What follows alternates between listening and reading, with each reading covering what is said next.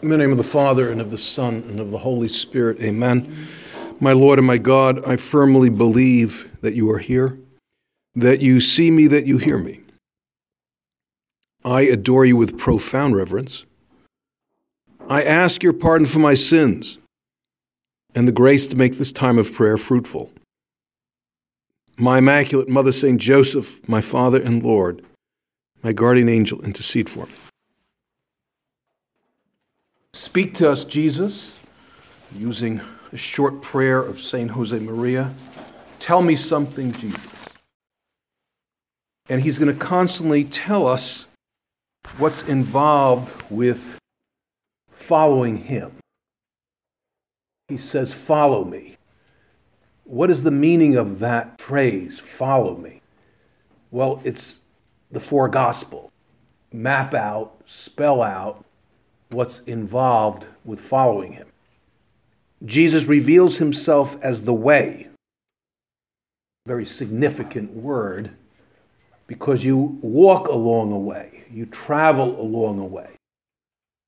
And so this means that when we contemplate him, I am the way, I am the truth, he's a map, a map to everlasting life.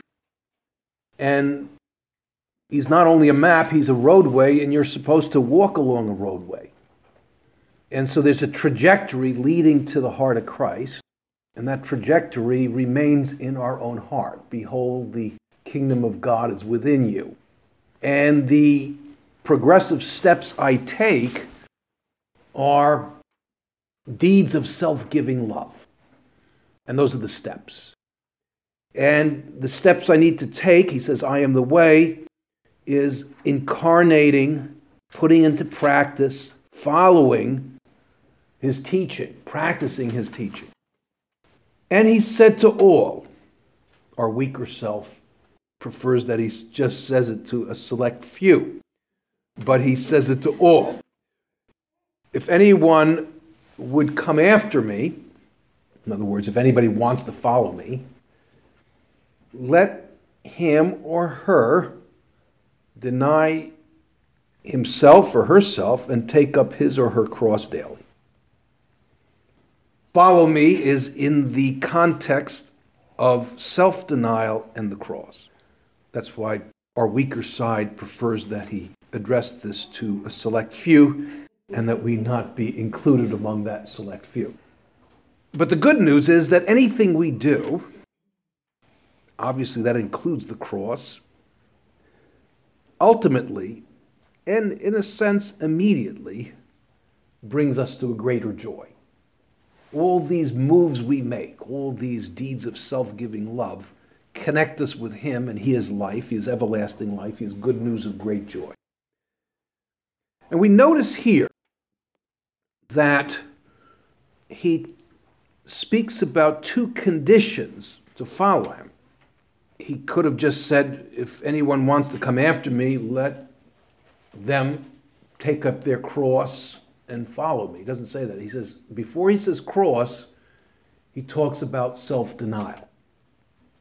And so this meditation is on self denial, specifically detachment and temperance. I've been priesting these workshops for many years, and some of the topics are new. There's only so many new topics you could establish, but this is always a standard one. I don't know if this is an implicit correction that we are all receiving, that the standard topic in every workshop for a number of years is self denial, i.e., detachment and temperance.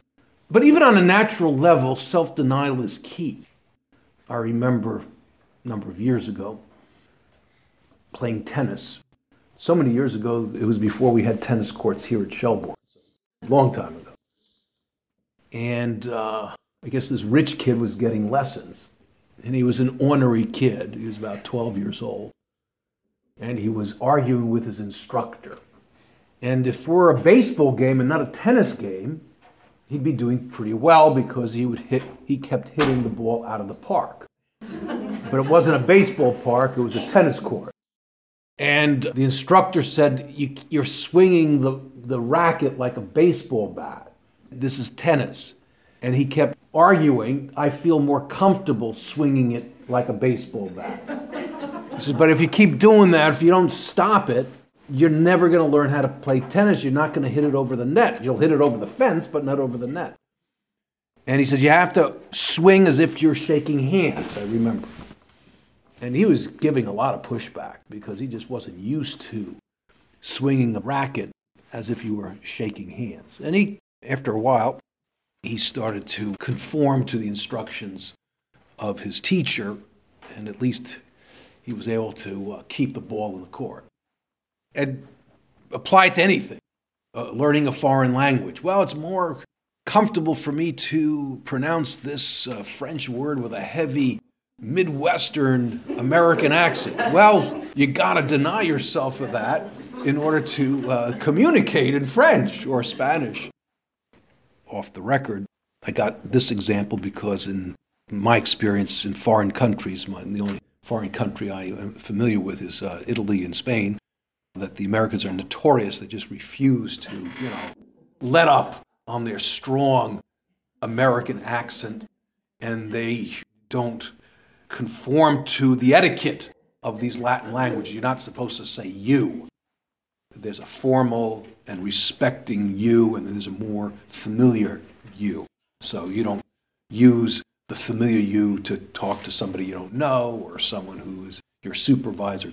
And the accusation of Americans is that they just they don't have enough humility to defer to people in authorities because they come from a democratic society, egalitarian society. No, no, I wish that were true. We just don't feel like making the effort.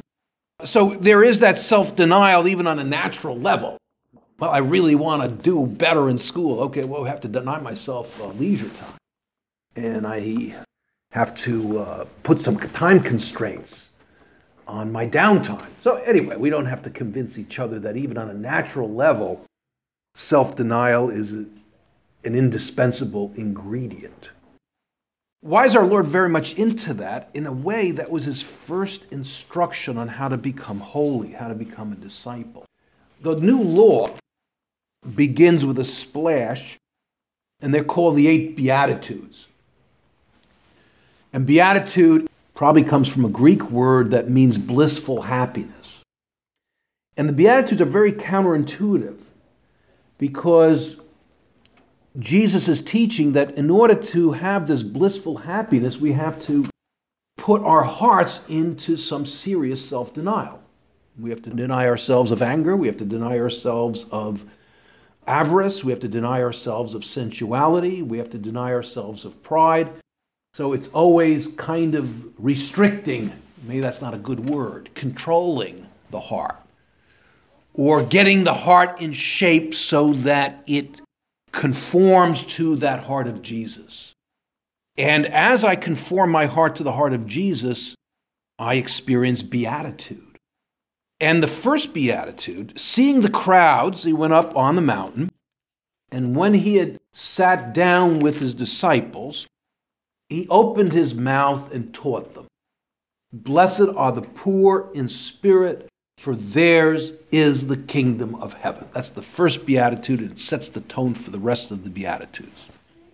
What does that mean? Is it material poverty? Material poverty is part of it, but it is a complete detachment from self, not in a stoic way or a puritanical way. It's fun, keep it away from me. Right? It tastes good, it's not for me. This is a comfortable chair, I won't sit in it. That's my favorite show, I'll never watch it. I mean, this is not the point. You know, everything God created is good. It was created for us. So that's not it.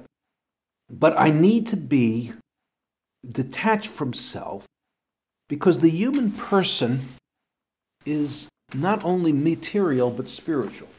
And the heart is a spiritual container. That, why do I say spiritual container? Because if we're a physical container, I could put all sorts of things in it.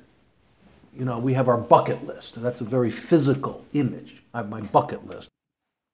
Okay, I want to go to Switzerland before I check out. I want to go to Grand Canyon before I check out. I want to uh, go to my favorite Broadway plays before I check out. So I have a bucket list. You know, they all fit in there. It's a matter of time. But I can't have a bucket list in the spiritual sense. And Aristotle and Thomas Aquinas uses this spiritual bucket list. He says there's a number of passions the human heart can have. I don't mean passion in the in the terms of emotion. This, my, you know, baseball's my passion. Medicine is my passion. Teaching is my passion. The more technical uh, phrase is ultimate end. That the human person has an ultimate end, a good that defines him or her. And Aristotle and Thomas Aquinas is the same thing. That there's a number of options that you can have as ultimate ends. One is riches. One is pleasure, one is fame, one is power, one is material possessions. I'm sure I'm missing a few. And you can't have more than one.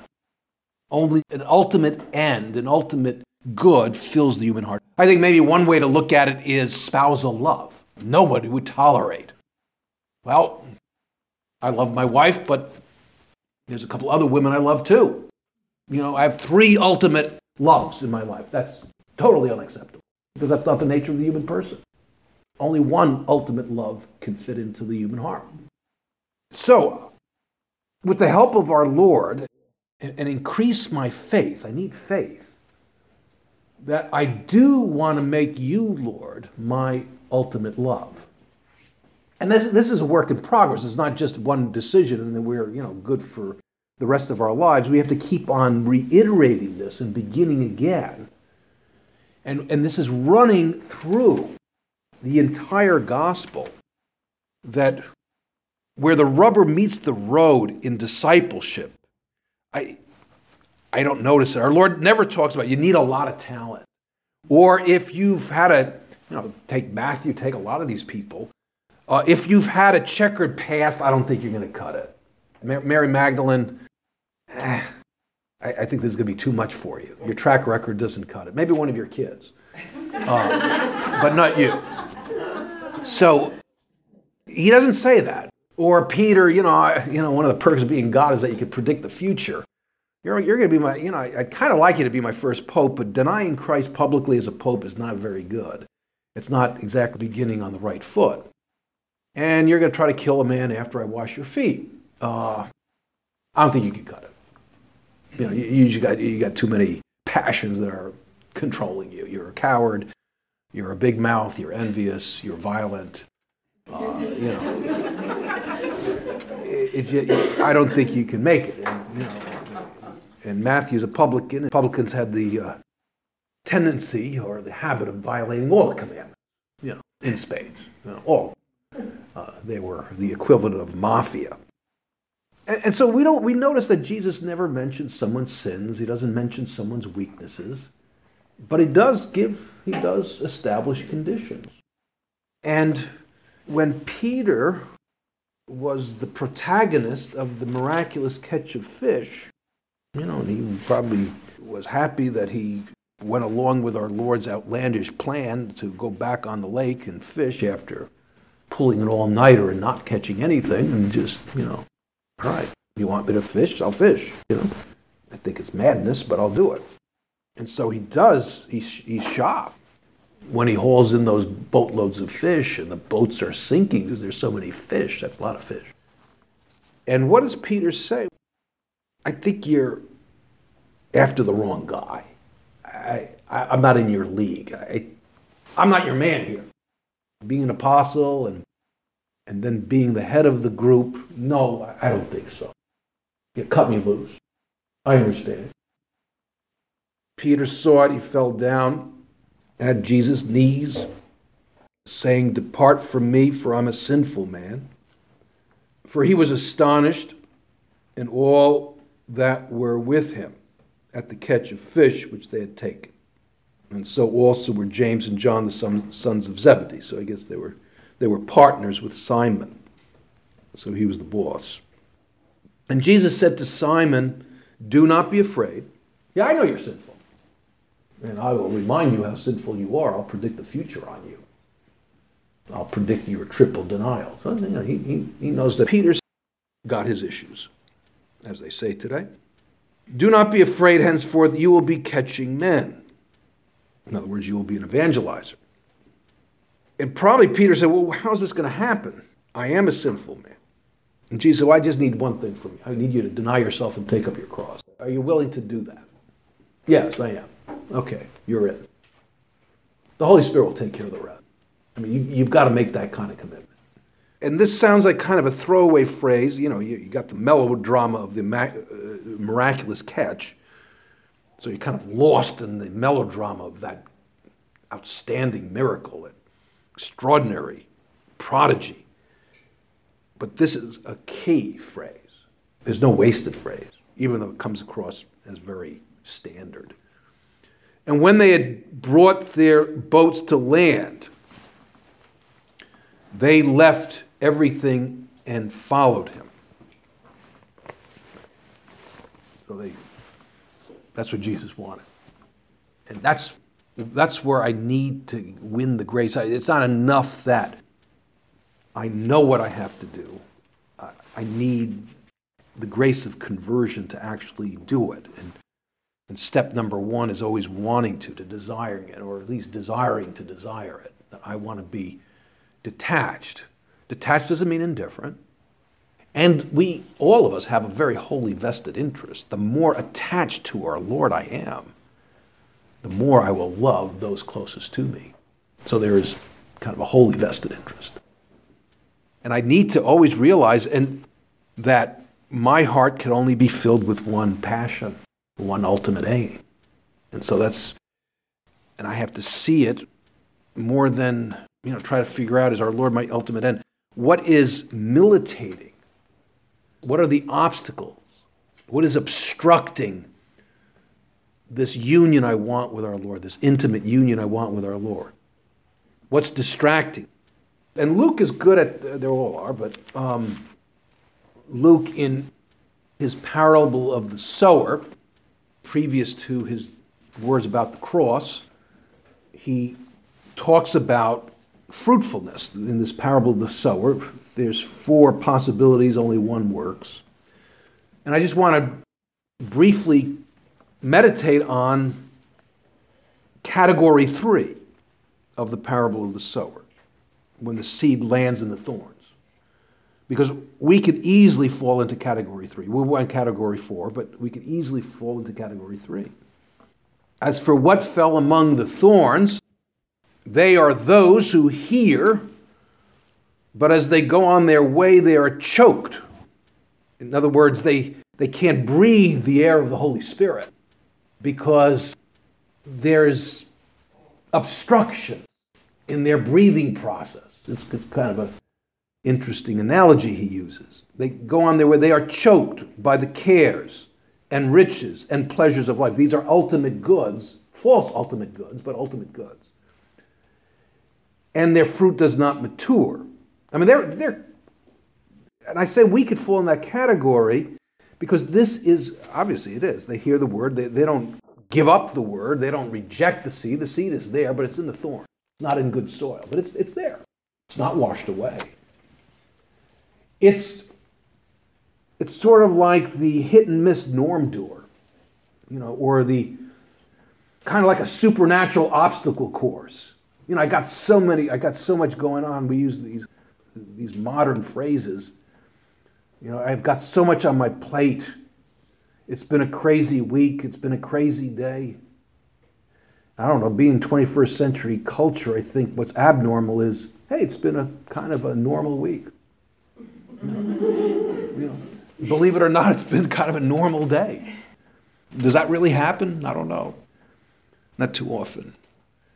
I'm crazy busy. That's another, you know, busy is not enough. It doesn't describe my situation. It's now I'm crazy busy. Someone, uh, sorry, I, I answered your email two weeks late. It's been crazy busy. And then you say, well, yeah, I guess you're an exception. The rest of us have nothing to do. But yeah, it's been crazy busy. Uh, I'm moving. It's Christmas. It's, it's Easter. It's Thanksgiving. It's Fourth of July. It's Memorial Day. It's Labor Day. What are some of those obstructions? Well, we can just take our pick. I mean, I'm just plagiarizing ideas I get. People want me to use more modern obstruction. Um, at least with the younger people, I said Facebook, and they said that's not the problem anymore. People have moved on to other distractions. So I'm sorry if I'm 10 years behind here. But it could be turning our smartphone into a dumb phone, where the dumb phone eats away into our prayer because it's there and it's on and it squeaks on us. And all of a sudden, there's more texting and email checking and then actual dialogue with our Lord. Well, what do I have to do? I have to deny this psychological tendency to have this thing on at all times next to me or you know, I'm attached to going to bed at a certain time. Okay, well, what does that mean? Well, going to bed at a later time means that I have to that I get up later, and getting up later means that I'm behind the eight ball during the day, and I, I can't even fathom doing the mental prayer in a church or before mass because it's just too late. Or I don't get to certain norms because I've got a little bit of a routine. I enter into a comfort zone, and I don't want to violate that comfort zone. And so my plan of life gets put off, and now my spiritual life, my contemplative life, is an obstacle course. And more than seeking our Lord out, I'm getting it done. And sometimes I get it done, sometimes I don't get it done. And I'm happy with getting it done. What do I need? I need more freedom. Because our Lord talks about, he, he mentions self denial first because what is all this about? What is the baseline of discipleship? It's gift of self. It's total gift of self. It's total self giving. I can't give myself if I have an attachment to a routine that gets in the way of my plan of life. I can't give of myself if there's an attachment to a mood.